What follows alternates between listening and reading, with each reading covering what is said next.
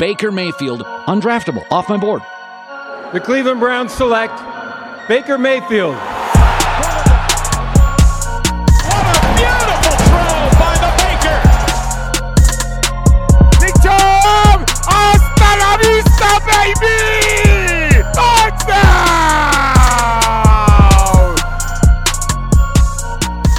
What's up, Browns fans? Jake Burns, your host. You are checking in to the OBR film breakdown. I hope you have had a great week so far.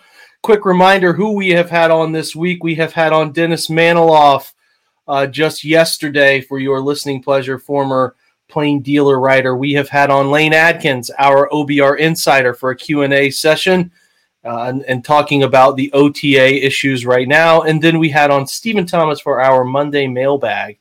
Hopefully, you checked out all three of those. And then over the weekend before, if you have not checked them out, we also had Mina Kimes, the great ESPN. Uh, I don't know, she does everything for ESPN. She's a football analyst, NFL analyst for them. And then uh, also Kevin Cole from Pro Football Focus, who does his unexpected points uh, Pro Football Focus podcast. He's a data scientist for them. All of those have been great. I hope you have checked them out. And if you could do so upon checking them out, uh, give us a review. Uh, you know, give us a subscription first, and then a review. Five stars is always appreciated, and a little write up that always helps too. We appreciate getting feedback on this thing, and I talk about feedback all the time. I appreciate any feedback in the Twitter DMs, Jake at the OBR.com uh, where you can email me, let me know guests you would like, anything like that. Shout out to Sports Matt CLE, who hooked me up with a fantastic background cover image. I think you can see it back there. It's a canvas. What a guy. Seriously. Very kind gesture. Appreciate that very much. Um, so we will now transition. Oh, I should say too, subscribe to the YouTube channel so you know when we go live every time. Most of you do that. Appreciated. We put this up on Twitter and Facebook as well for your viewing pleasure as well. We're going to talk Baker Mayfield tonight, and I try to highlight things we have up at the OBR. I'm going to welcome on our OBR analytics guru, Cody Sweck. Cody, what's up, man? What's happening? How are you? Burnsy, how's it going, man? Thanks for having me on. Of course, we're going to run some Baker tape from various games. This is just meant to divert you from our ugly faces. Uh, but we're going to talk about this article that I think was one of Cody's best analytical studies because there's interesting data that drives Baker Mayfield's resurgence, not just from 2019, but I, what I thought was a little bit of a lackluster start to this year as well. Take me back. We're going to start, and if we're going through this thing, if you have not read it, we're essentially going to track through it. You should take the time to read it because I think it's a fun study. The accuracy of Mayfield in 2019, 2018 was pretty good. Talk to me about 2018 and then what happened in 2019, Cody. Sure when when we talk about evaluating quarterbacks, I think the most important of the tangible traits per se, one of, if not the most important, is accuracy. A lot of fans and a lot of scouts still focus predominantly right now on arm strength. Well, the guy could throw it 65 balls in the 65 air yards in the air, but I don't care about that. I want to know how accurate are you from the line of scrimmage to 15 yards downfield with the ball? Are you accurate? Are you exact with your ball placement? That's where the majority of throws in football come from and that's where Mayfield's at his best is is um, his accuracy. So that's how he was good in college. He was sixth in efficiency rating in collegiate football history, 11th in completion percentage coming out of Oklahoma. So if we look to back to 2018, he finished in the top tier in most accuracy categories. Um, one we talked about was big time throw percentage. Uh, that's a PFF metric that measures excellent ball location and timing. It's a ball that's maybe a little bit further downfield into a tighter window. He was third in that metric. He was fifth in accuracy plus, and he was also top in more of your catchable ball uh, metrics. Um, that was a great year. I think a lot of that, all of us got lost a little bit that year in the weeks nine through 17 because just how well that offense was humming under Freddie Kitchens. Which Kitchens, I, I love the guy. I'd love to sit down and have a beer with him sometime and you know, shoot the proverbial, you know what, but I don't want him anywhere near my football team these days. I think Baker's been better off without him. I think we saw that last year under Stefanski, but in 2018, his accuracy was great. But if we want to fast forward to 2019 when Kitchens took, Kitchens took over, without Kenny Zampese, without Al Saunders kind of being the passing game coordinators or devising the red zone plays, we saw that his accuracy just plummeted. He was in the bottom half of all those metrics metrics we just discussed, whether it's turnover play percentage, on target percentage, meaning is he hitting a receiver in stride? He was 25th in that. Only around 73% of his passes were actually on target. Um, completion percentage over expectation, he was almost dead last, negative 3%, meaning that we expected him to complete X. He actually completed Y, and his Y was lower than his X. That's not what you want to see. Um, his catchable percentage was low, and his intercept interception percentage was only second to last to Jameis Winston when he had uh, the ridiculous, infamous season. Um, and we look back to that year with Kitchens and Baker. You could see him; he was just uncomfortable in the pocket. He was sitting there holding on the ball too long. He was escaping clean pockets. He was sitting there with the happy feet, or he just kept patting the ball and patting the ball, not keeping his eyes downfield and doing that. It's now infamous at this point to sliding back to the right and back and to the right over and over again. He just, I think it was part of that was because the team as itself, top down, was just completely disorganized. Nobody knew after the plays were scripted what was coming next. So he was just a guessing game out there players out of position, receivers running disadvantageous routes, and it worked against him without a doubt. We'll talk about the 2020 rebound because I think I think that's where uh, everybody turned their attention to. I, I, think it's been universally accepted that 2019 was a disaster. Yeah. Baker played a part in it, but uh, the the disaster you laid out pretty well there. So 2020 arrives, and it's sort of a tale of three. I guess you could say it third. Like the first third's pretty rough, but then the second and and and you know the third part of that three stages is pretty damn good. So talk about that. Yeah, I like to focus from that week eight point on, um, not to not to sway the statistics or anything above those means. It's it's to really get to where the offense started to gel. I feel bad for Odell Beckham when he went out in week five. I think he was the offense wasn't reached that point yet, but it was getting there.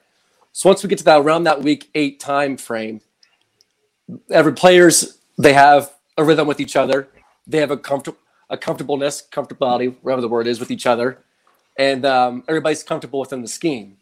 So if we look from just that section of week eight to week six, seven, week seventeen, he was first in turnover play percentage, meaning that only 1.5% of his throws were considered turnover worthy by PFF. He was second in interception percentage, with only 0.3% of his throws were, were went for interceptions and he was third in on target percentage. And When you think about that, some people will be like, well, was he throwing screens? Was he throwing bubbles? Was he throwing little hitch, five yard hitch comeback routes? No, he was still sixth in average intended air yards over that time frame.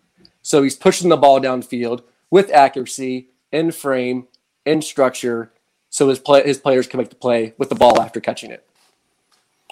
Which which one? I think that there were real genuine strides there made from the accuracy department, comfortability. You made a point about week eight.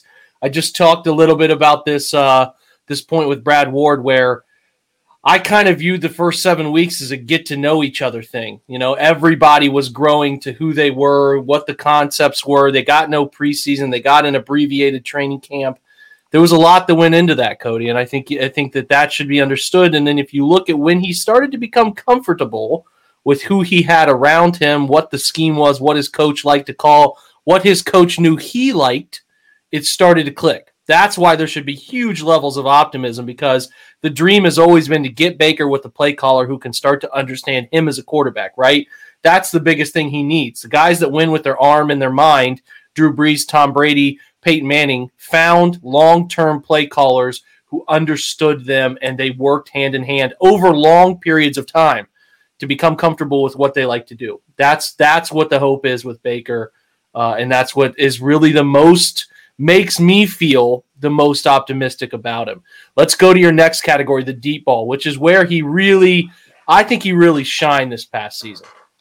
Yeah, I, I like in the deep ball in the NFL to kind of like like the long the long ball in golf. I mean, sure. not to mention Bryson and Brooks Koepka, what's going on with those two guys right now, but. Uh, the deep ball, it, it, he thrived in 2018 when he came in the league, um, especially over the second half of the season. I think only Drew Brees had a better a better uh, completion percentage. Oh, he's actually first. From that last section we talked about weeks nine through 17, when Kitchens took over with Al Saunders, with Kenny Zampese, when we look at throws specifically 20 yards or greater downfield, Mayfield was first in adjusted completion percentage. 53.7% of his balls were completed over that depth, passing depth. He was third in touchdowns with seven, and he was fifth in passer rating over that over that depth. Um, around 16% of his throws were 20 yards greater downfield, so he was pushing the ball down the field at that time, and he really, really got into a rhythm there without even a really a, a great deep threat on the team at the time. There was nobody, like not to get ahead, but there wasn't an Anthony Schwartz on the team at the time. There was not a Will Fuller, a deep threat guy. There wasn't anybody there. He made plays with what he has, and that's something I think he's really been good with thus far in his career. We're driven by the search for better. But when it comes to hiring, the best way to search for a candidate isn't to search at all. Don't search match with Indeed. Indeed is your matching and hiring platform with over 350 million global monthly visitors, according to Indeed data, and a matching engine that helps you find quality candidates fast. Ditch the busy work. Use Indeed for scheduling, screening, and messaging so you can connect with candidates faster. Leveraging over 140 million qualifications and preferences every day, Indeed's matching engine is constantly learning from your preferences, so the more you use Indeed, the better it gets. Join more than 3.5 million businesses worldwide that use Indeed to hire great talent fast. And listeners of this show will get a $75 sponsored job credit to get your jobs more visibility at Indeed.com slash BlueWire. Just go to Indeed.com slash BlueWire right now and support our show by saying that you heard about Indeed on this podcast. That's Indeed.com slash BlueWire. Terms and conditions apply. Need to hire? You need Indeed. Yeah, couldn't agree more. Well, we, you talked. Did you talk there about 2020 and the kind of resurgence from 2019 a little bit? Yeah, in 2019, he was pretty much right back to where he was in, in 2018. He was fourth in positive play percentage, which when we say positive play percentage, that that's a scenario where the team had a positive expected points added, or just consider that a successful play for the offense. 51.9% of his throws of at that depth, 20 or yards better, were considered positive plays. Um, he was seventh in EPA, and he was fifth in on-target percentage at that depth. Again, I think that could be even better going forward with the addition of Anthony Schwartz, a guy with a 4.25 40, a guy that can take the top off the defense, create mismatches, not only down the field, but in the YAC game, and also open up some stains in the middle underneath as well. Um, one thing we also mentioned in the piece was that if we look at the top 11 scoring offense from last year and points per game, five of those were in the top 10 in deep ball pass attempts. So it's a good thing when you can push the ball downfield, not just a good thing to push it downfield, but you also have to be really good at it. And that's what Baker is right now. At least that's the ceiling we saw last year. They, they you mentioned Schwartz. There could be more of that coming. You get Odell back. They would they I think they were they were in like the fifty two to fifty five throws twenty yards downfield or more. Yeah. I think they would love to get that into the 65 70 range. So hopefully that happens. Talk about the Kevin Stefanski factor you highlighted. With Stefanski and Baker, I don't think you could have built a better offense around him in a lab. You know, you're talking about 12 personnel, play action, and boot action. Play action has always been a strength for Mayfield throughout his three years in the NFL. Um, even though Kitchens and Stefanski called relatively the same amount of plays from play action, it's 30 versus about 29%. You could see Mayfield this year really take his time with his with his uh, play action fakes. A lot of people, when they talk about play action, will be like, well, you need an effective ground game, which the Browns have in spades, obviously. There's no doubt about that. But that doesn't matter. What matters in play action, you want to freeze those second level defenders. And he deserves credit, Cody. He really he, I was disappointed in how he how much attention to detail he had in general in the season and and how he came into the season, but how he carried himself in those play action scenarios. He did not commit himself to it. There was a total reversal there. It's unbelievable. It's unbelievable that, that, from last year to this year, it's like last year, like it was like he didn't have a quarterback coach. He was out there just swinging it. That's not to degrade anybody that was on that coaching staff at the time. I'm just saying those play action fakes last year weren't even play action fakes. He rushed through it. There was no attention to detail, and nobody bought the fakes. Yep. If you look at this year, he's taking his time. He, he was, uh, and not just taking his time with his fakes and freezing the defenders. I think the receivers were also running more advantageous routes via the play action schemes. And we talk about play action, but I think we'd be remiss if we didn't mention boot action as well. A little bit of misdirection, get Baker out of the pocket, maybe some better throwing lanes, and um, play to his strengths. That's what Stefanski does, not just with Mayfield, but with everybody on the team. I know we only have one year of data, one year of game film, but he seemingly has a knack right now of putting players in the best position to succeed, and that's play and boot action with Baker Mayfield at this point in his career. Yeah, I was talking about that with Brad Ward, his show I was just on, is how exciting it will finally get to maybe have not not maybe we will get another year of data from this offense about personnel groupings and like looking back at Baker and how often they went to play action and all of those different things. It'll be really cool to finally have consistency and structure in coaching because you can compare what did you know what did Stefanski do in 2020 versus what did he do in 2023, 24, 25? Like how is it changing over time? that that thing will be really fun to track. I think it's an interesting thing. And look, uh, at, we talk. Go ahead. At, sorry, sorry, I didn't mean to interrupt you. Kind of look No, at the good. play calling tendencies too. Um, when you get that year on tape, everybody now sees what you did for the last year. You have to kind of revert those tendencies a little bit, maybe a little misdirection, change it up a little bit. But uh, also to quote Blue Chips, classic movie. If you haven't seen it, highly recommend. Um, sometimes it's not what you do; it's how you do it. Even if you do become predictable, you have to do things absolutely correct, even if you are predictable in that scenario to be successful. Um, so Without a doubt. that'll be something to see in 2021. Well, you talk about another coach on staff, and that's uh, um, you know it's Bill Callahan. Talk talk about the effect that Bill Callahan has, and uh, we'll throw up here a little graphic that we have that, that our good friend Seth made uh, that covers this topic a little bit in depth. Well, kudos to Seth for the graphic, by the way. One of the best in the business. Um, we talk about Bill Callahan, probably the best offensive line coach in football and one of the best of all time, without a doubt. Um, I know Andrew Berry, obviously with the player acquisition side, was bringing in Jack Conklin at right side to take over Chris Hubbard. That was a big change, huge change to get protection on the front side for Baker Mayfield. And you also have to give him credit with Jedrick Wills Jr., a guy that went from right tackle at Bama, which was to his blind side. Okay, I understand it, but he's flipping to left tackle now. You have to completely switch that muscle memory um, when you move from that position right to left. And even Will said himself how much of an impact Callahan had on him um, and growing his game to the next level. And when, when we talk about Callahan, I think what in Baker Mayfield, the correlation, as we look at that graphic, is how Baker is under pressure versus no pressure. No pressure meaning a clean pocket. Um, we look at those categories, you could see the differentials between on target, drops by 13.7%. His adjusted net yards per attempt dropped by 6.5. Touchdown percentage, how many of his throws went for a touchdown, went by 1.5%. Passer rating drops by 50.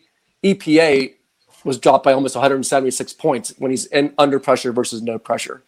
That's with direct credit to both Callahan with his teaching abilities and also with AB with bringing in the talent of the guys to protect Baker Mayfield up front, to give him some time to get to the playmakers. Everybody talks about, oh, we're surrounding this guy with this guy, with this guy, and this guy.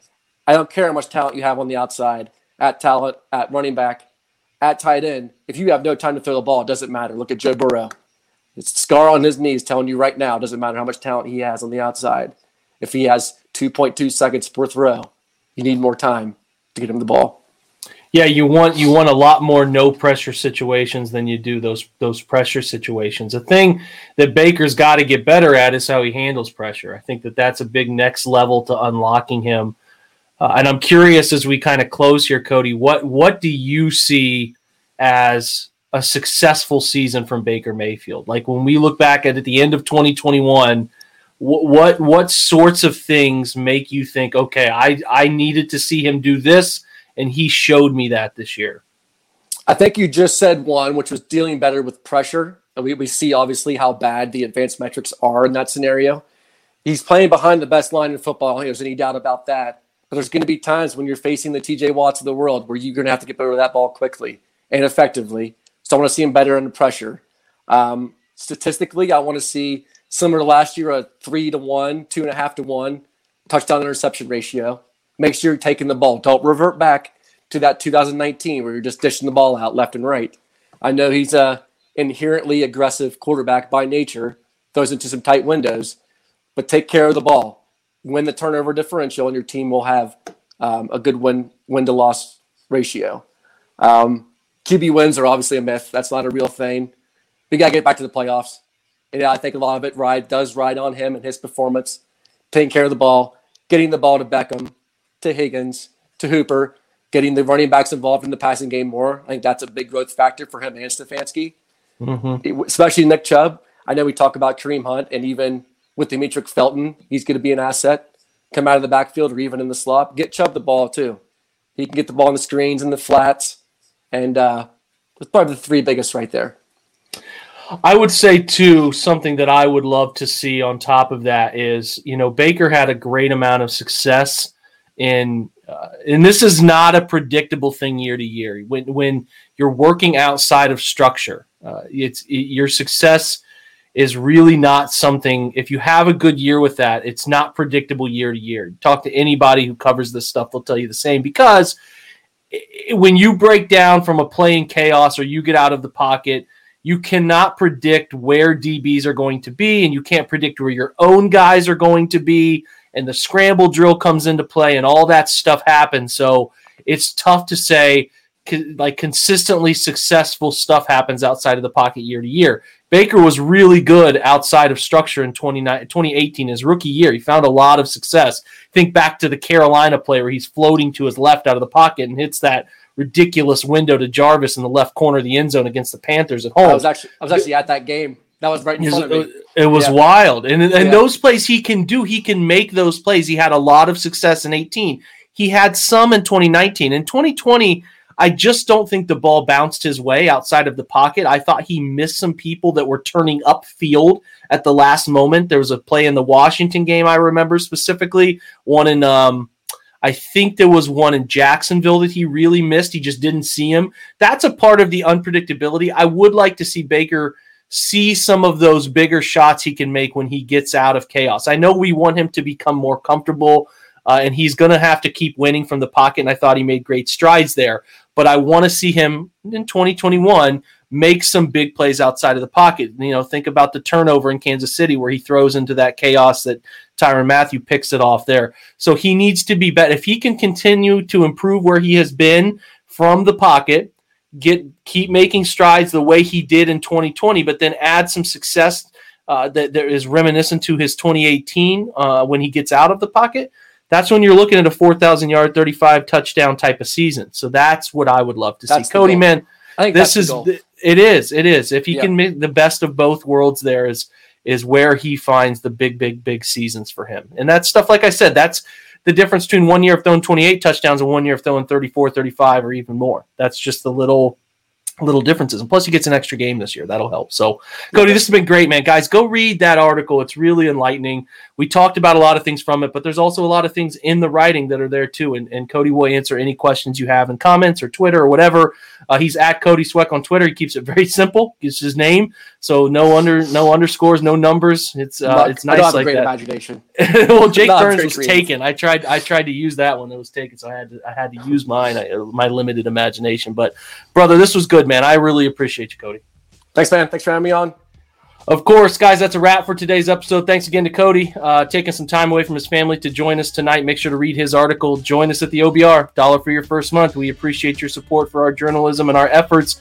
And I hope you enjoyed tonight's episode. We'll be back with one more. We might be starting the OBR Chalk Talk session with John Stephenson tomorrow, which I will be pretty pumped about. We will have on the OBR's uh, YouTube channel here, and we'll put it in audio form as well. So Thanks for joining us, guys. We'll have so much more on Baker throughout the rest of the offseason, and Cody will be spearheading our data behind that. And thank you to him as well again. So, guys, see you later. And until next time, go Browns.